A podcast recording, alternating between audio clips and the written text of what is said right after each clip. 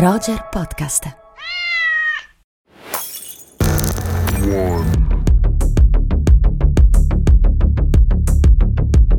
Malvi, il super favorito della notte degli Oscar, Leone d'Oro a Venezia, già vincitore del Golden Globe per il miglior film drammatico e la migliore regista, è Nomadland e adesso tocca anche a noi parlarne. Giusto, lo abbiamo visto un po' di tempo fa ormai. A settembre? Proveremo a rispolverare le prime impressioni però. Sì, sì, sì. Facciamo questo sforzo. È un film che al Lido ci piacque molto, ma il cui, come dire, la cui resistenza nel nostro immaginario è stata piuttosto blanda, si è affievolito nel tempo. Ecco, questo è un aspetto su cui riflettere, su cui interrogarci. Cosa ne pensi? Ne parleremo. Ne parleremo. Certo. E allora, attenzione, sigla. Vai.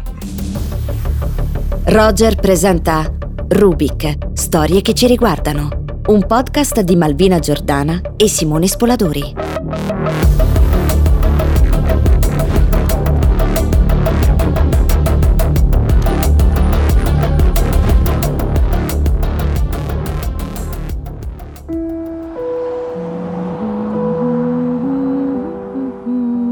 Tu sei tra i fortunati che possono viaggiare ovunque Sì, signora, lo so. e a volte vi chiamano nomadi.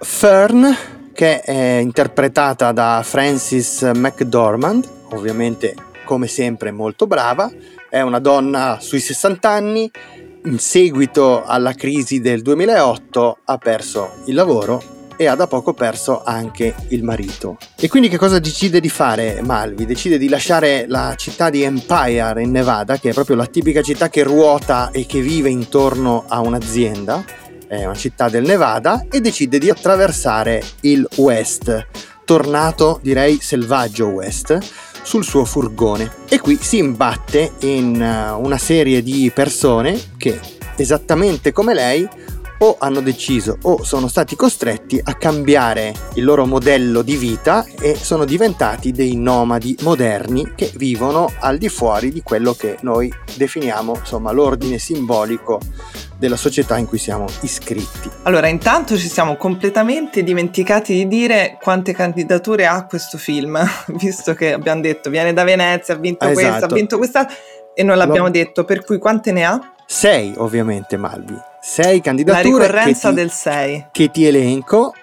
Miglior film, miglior regista Chloe Zhao, miglior attrice Frances McDormand, migliore sceneggiatura non originale perché ricordiamo che è basato sul racconto d'inchiesta di Jessica Bruder, candidatura per la miglior fotografia a Joshua James Richard e per il miglior montaggio alla stessa Chloe Zhao che del film è anche, oltre ad essere la regista, la montatrice e la produttrice. Eh, lei è molto brava, infatti, devo dire. Sicuramente molto brava, molto brava. Allora, dicevamo che questo film torna nei grandi spazi, no? Sì. Un po' road movie, un po' questa... il grande formato, no? Con cui vediamo la, la- la geografia, le geografie degli Stati Uniti, eh, queste piccole migrazioni, poi insomma neanche troppo piccole, dal freddo al caldo. Eh, e Fern dice a un certo punto: Io non sono una homeless, sono una houseless. Una houseless, No? esatto. Nel senso che non ho la casa, ma ho una casa che è il mio furgone. E questo un po', no? Lo dice se non sbaglio all'inizio e incornicia un po' il senso di questa, di questa personaggia e del- degli altri che incontra, eh, che incontra lungo il suo percorso, no? Sì, sì, sì, e hai detto benissimo, questi, questi, questi personaggi sono incorniciati all'interno di spazi che sembrano parte di un immaginario recuperato e rivificato, cioè quello delle grandi lande del West americano, no? che qui trova una potenza emotiva importante e diventa davvero il correlativo oggettivo dell'esplorazione di una nuova frontiera. Sì, sì, sì, assolutamente. Insomma, ho, ho letto in realtà anche critiche interessanti, comunque mh, molto critiche, scusate la ripetizione, sul modo in cui il film, diciamo, riflette sulla era, come dire, trampiana, no? quando è stato fatto, comunque contemporanea rispetto ai confini proprio che, che, che, ci sono nei grandi spazi americani, no? Bianco bianco, nero nero per dirne una. E, però aggiunge questi, all'utilizzo di questi spazi ampi anche un lavoro forse non originalissimo ma molto rigoroso sulla contrapposizione tra chiuso e aperto, no? Già dall'inizio vengono accostati gli ambienti soffocanti e alienanti dei grandi magazzini o dello, dello stabilimento di Amazon alle grandi eh, lande naturali che occupano invece i paesaggi. No? È come se, se effettivamente la risposta a questo soffocamento fosse il recupero di un immaginario che si è sgretolato nel tempo. Sì, in questo senso c'è una retorica molto classica, no? Perché è vero che queste, queste dimensioni chiuse, claustrofobiche mh, dello sfruttamento eh, sono eh, del lavoro, così sono, eh, sono messe a confronto con invece eh, non solo i grandi spazi, ma anche eh, il movimento, no? Quindi la staticità di queste dimensioni. Si vede Amazon a un certo punto ehm, ed è bello perché si vede Amazon, si vedono i, i lavoratori di Amazon dal, nel caos ehm, opprimente dell'interno no, della catena di montaggio, i lavoratori di Amazon, che è una cosa che effettivamente si nomina spesso nei film. Eh, e si nomina spesso non solo nei film, ma non si vede così. Ehm, contrapposta invece appunto a eh, al movimento, no? Alle, ai grandi attraversamenti eh, e anche questa dimensione del lavoro che le serve, che è un lavoro stagionale, che le permette di sopravvivere eh, da, da, houseless, quale è, è contrapposta a um, un altro tipo, no? un paradigma di tipo diverso, anche sociale. Sì, ascoltiamo un pezzettino di, di, un altro pezzettino di Nomadland e poi torniamo proprio per dire qualcosa su questi temi di carattere sociale e sulla prospettiva ideologica che il film assume rispetto a questi temi. Mia madre dice che lei è una senza tetto, è vero? No, non sono una senza tetto, sono senza casa. Non è la stessa cosa, giusto? No. Mio marito lavorava nella miniera della USG a Empire. Io ho fatto la supplente. È un momento difficile adesso. Potrebbe fare domanda per la pensione anticipata. Mi serve un lavoro. Amo il lavoro. Malvi, senti, partirei da un eh, dettaglio produttivo molto interessante. E cioè che tutti i personaggi che vediamo nel film, tranne naturalmente Francis McDormand e David eh, Strathern, non sono interpretati da attori professionisti, ma da persone reali che hanno davvero eh, adottato questa filosofia di vita. E il film è stato girato in, eh, con una troupe ridotta all'osso, davvero vivendo per quattro mesi eh, in camper e condividendo la quotidianità di queste, di queste persone. Io credo che questo aspetto sia importante innanzitutto per creare quell'aspetto che forse è difficile eh, descrivere razionalmente e che si può comprendere secondo me solo guardando davvero il film, che è quella forma di eh, empatia e di alchimia, di quel, quell'atmosfera che nel film si respira e che probabilmente dipende davvero da, da, questa, eh, da questa straordinaria alchimia che si è creata.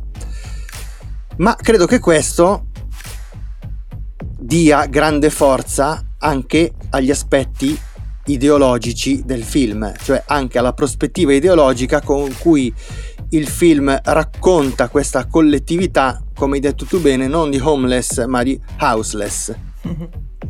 Sì, è vero, mi viene in mente, allora diciamo così per, per spiegarci meglio, eh, che Fern a un certo punto eh, decide di raggiungere, di andare verso sud, eh, verso il caldo, dunque di raggiungere una comunità di mm, nomadi che si ritrova eh, insieme in questa, in questa landa. Ehm, e lì, non so se ti ricordi, ma a un certo punto eh, la, eh, la camera si ferma su questi primi piani no? mentre raccontano, c'è, sì. come, c'è, come, uno sguardo più eh, documentaristico, non so, insomma un po', un po', riduttivo dirlo così, però indubbiamente c'è uno sguardo che cambia, no? meno, meno spettacolare no? e più, più etnografico, insomma, o almeno questo vorrebbe suggerire. E effettivamente si riconosce che quelle facce sono delle vere facce, no? E non è solo la magia del casting, ma, ma ci sono sì, le vere sì, facce. Cioè, questa cosa del film è molto, è molto bella e il film in questi momenti, secondo me, ehm, poi trasmette la come dire l'esito positivo no? di una scelta. È vero perché quei primi piani sono di un'intimità e di una forza introspettiva notevoli. E questo davvero è l'aspetto che, che, faccio anche fatica a razionalizzare, è davvero un elemento che arriva sul piano empatico, dà a tutta l'operazione una marcia in più. E però riesce a tenere lontano il film, e questo è un aspetto secondo me molto importante, dalla retorica, perché ci sono soprattutto nel, nel modo in cui nel modo frontale in cui viene affrontato il tema, diciamo così, del, dell'assenza del lavoro, la definizione dell'assenza del lavoro come un buco nero che risucchia l'esistenza e le dignità delle persone, è un passaggio a rischio retorica ma io credo che que- proprio questa, questa forma di, di, empatia che il film riesce a costruire lo metta al riparo da, dalla retorica e lo metta al riparo anche da un altro elemento, Malvi, che, che, che, forse è quello più ambiguo del film per certi versi e riesce ad essere risolto grazie a questa empatia. A che cosa mi riferisco? Al fatto che Chloe Zhao è bravissima è talmente brava nel, nel lavoro che, che, ha fatto insieme a Joshua James Richard alla fotografia che il film rimane quasi sempre bello da vedere e il rischio è l'estetizzazione. Siamo al riparo da questo rischio proprio grazie a questa forza empatica. Sì, sono assolutamente d'accordo con te. Mm, diciamo che bisogna proprio vederlo questo film per capire questa ehm, ambiguità molto pericolosa che anche secondo me lei riesce bene a, uh, come dire, a mettere da parte, no? Per cui è vero che ritorna su come dire, una costruzione retorica che noi conosciamo e che ha il rischio di diventare, come dire, di, di banalizzare un discorso, eppure, eh, e non ripeto quello che hai detto tu, eh, insomma, è un film che funziona, eh, insomma, ci siamo detti tra noi che è anche un ottimo prodotto, no? Eh, funziona secondo eh, tutti i punti di vista per cui è bello, eh, no? sì, il sì. ritmo è quello giusto e le immagini eh, sono delle immagini eh, che funzionano sempre, la protagonista eh, che insomma ruota tutto intorno alla figura di questa donna no? che non solo ha perso la casa, ha perso il lavoro, ha anche perso il marito, cioè una donna che insomma ci viene presentata così, no? Uh, e evidentemente in tutto il film, questa è l'altra cosa che mi, mi colpiva, eh, lei non sta cercando di rimpiazzare queste perdite. Cioè lei ha proprio cambiato idea. Non le importa di avere un altro uomo, sì, sì, certo, un altro certo. lavoro, un'altra casa. Lei ha il suo van, ehm, ha degli incontri di amicizia che sono preziosi e, e, vanno bene così e ha un lavoro che le permette di sopravvivere e di viaggiare. Quindi in questa cosa, no? Insomma, in questo personaggio si incarna questa scelta che proprio perché descritta come una scelta e eh, incarnata poi in, nel momento in cui noi vediamo che cos'è una comunità informale eh, e via dicendo, eh, c'è la, eh, il risvolto, come dire, positivo del film che non ha nulla a che fare con un happy ending o un, delle tonalità, come dire, eh, positive di per sé, però quello che racconta è una storia eh, insomma in questo senso molto contemporanea pure, no? Questo è l'aspetto ideologicamente più forte, cioè il fatto che effettivamente riesca nell'intento di descrivere in maniera quasi naturale il passaggio a un, pa- a un, altro paradigma, cioè è un salto di paradigma, un salto di modello. Sì, il sottotitolo è Si può fare, no? Sì, esatto. La questione è semplicemente questa, e adesso magari ne parliamo con, con Andrea. Mi sembra un film che, come dire, nel suo rigore, nella sua perfezione, rischi però di perdere un po' di impatto nel tempo, no? Lo dicevamo prima, l'abbiamo visto a settembre, ci siamo adesso sforzati di recuperare le impressioni della nostra visione di settembre, però è un film che sembra un po' ehm, perdere efficacia nel tempo. Sì, non regge molto il tempo, ecco, forse sembra non reggere molto il tempo che passa. Adesso ne parliamo con eh, il nostro Andrea Chimento. Benvenuti alla Spa Badlands. Ciò che fanno i nomadi è simile a ciò che fecero i pionieri. Devi allargare il buco perché la stringa entri. Fern porta avanti una tradizione americana. Oh! Sfonderai il vetro per prenderti! Mio padre diceva, ciò che viene ricordato vive. Forse ho passato troppo tempo della mia vita... Fern! Solo a ricordare.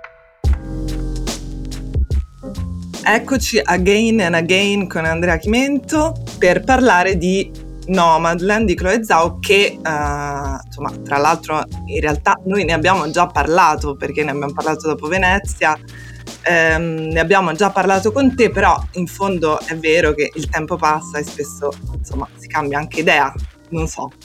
Ciao Andrea, innanzitutto ci sono anch'io, eh, ciao. ciao Simone, ciao Malvina. Ciao. Dunque, ehm, il tempo passa, è vero, Nomadland è un film che a Venezia, insomma, forse è sembrato anche più bello e importante di quello che fosse, un film bello, a mio parere, to- ripeto con questo aggettivo, perché è un film che, che funziona, un film che in qualche modo parla molto dell'attualità, è un film sulla disillusione nei confronti di un sogno americano che non c'è più, tra l'altro fatto da una regista insomma, che arriva dalla Cina e che racconta la provincia americana in modo molto credibile. Perché un po' il tempo passa e un pochino forse la percezione è diversa? Perché questo film che vincerà tanti Oscar, teoricamente anche i principali, insomma il grande favorito. A mio parere non è il migliore tra tutti i presenti, però diciamo che è un film che sicuramente è molto al passo coi tempi, è un film che sembra in qualche modo raccontare anche qualcosa del presente, dell'oggi, anche in maniera un po' magari non voluta, non so fino a quanto voluta, ma insomma c'è questo tema anche di una forma di allontanamento dal gruppo, di una forma di isolamento per certi versi, poi isolamento tra virgolette all'interno di queste grandi pianure insomma della provincia americana, quindi secondo me è il film giusto per vincere perché parla del presente, forse magari è stato anche un pochino sopravvalutata in genere la sua portata, però insomma fa bene il suo. Ecco. Sono d'accordo eh, con te Andrea e vediamo a questo punto, settimana prossima direi che sarà inevitabile ritrovarci e vedere di tirare insieme un, un bilancio della notte degli Oscar e della premiazione e cercare di capire se effettivamente questo super favorito sarà riuscito ad accaparrarsi gli Oscar principali e a farla da padrone come come sembrerebbero indicare i bookmakers. Nettamente, nettamente, infatti. Bene, Malvina vuoi aggiungere qualcosa? In realtà no, nel senso che abbiamo già detto tante cose, ne avevamo già parlato, quindi mi sembra di ridire sempre le stesse cose, però sono sempre più convinta che questo sia un po' il prodotto perfetto.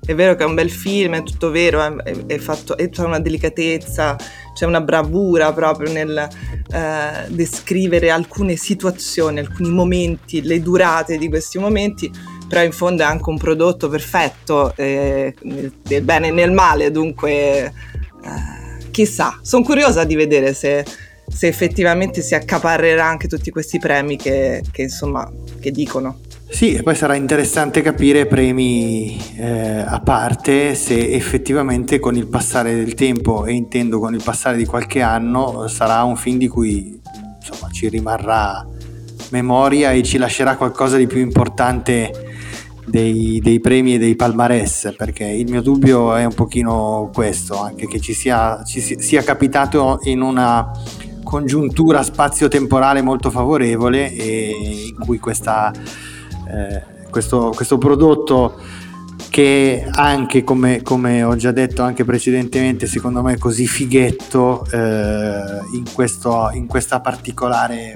circostanza temporale ha imboccato il corridoio giusto e vincente vediamo tra qualche anno se ne riparliamo oppure ce lo saremo dimenticati credo che non ci saremo dimenticati di Chloe Zhao questo sicuramente perché mi sembra ah un talento eh, destinato a fare cose anche ben più importanti di questo Molto bene, allora ci riaggiorniamo settimana prossima. Ciao. Ottimo, baci, ciao. Rubik è un podcast originale di Roger, ideato e condotto da Malvina Giordana e Simone Spoladori. In redazione Beatrice Baccini, Daniela Clerici, Stefania Noiosi, Silvana Maggi e Nicolò Merlini. Sound design a cura di Simone Pavan prodotto da Marco Zanussi per Skills Management Group. Tutti i diritti riservati a Skills Management Group.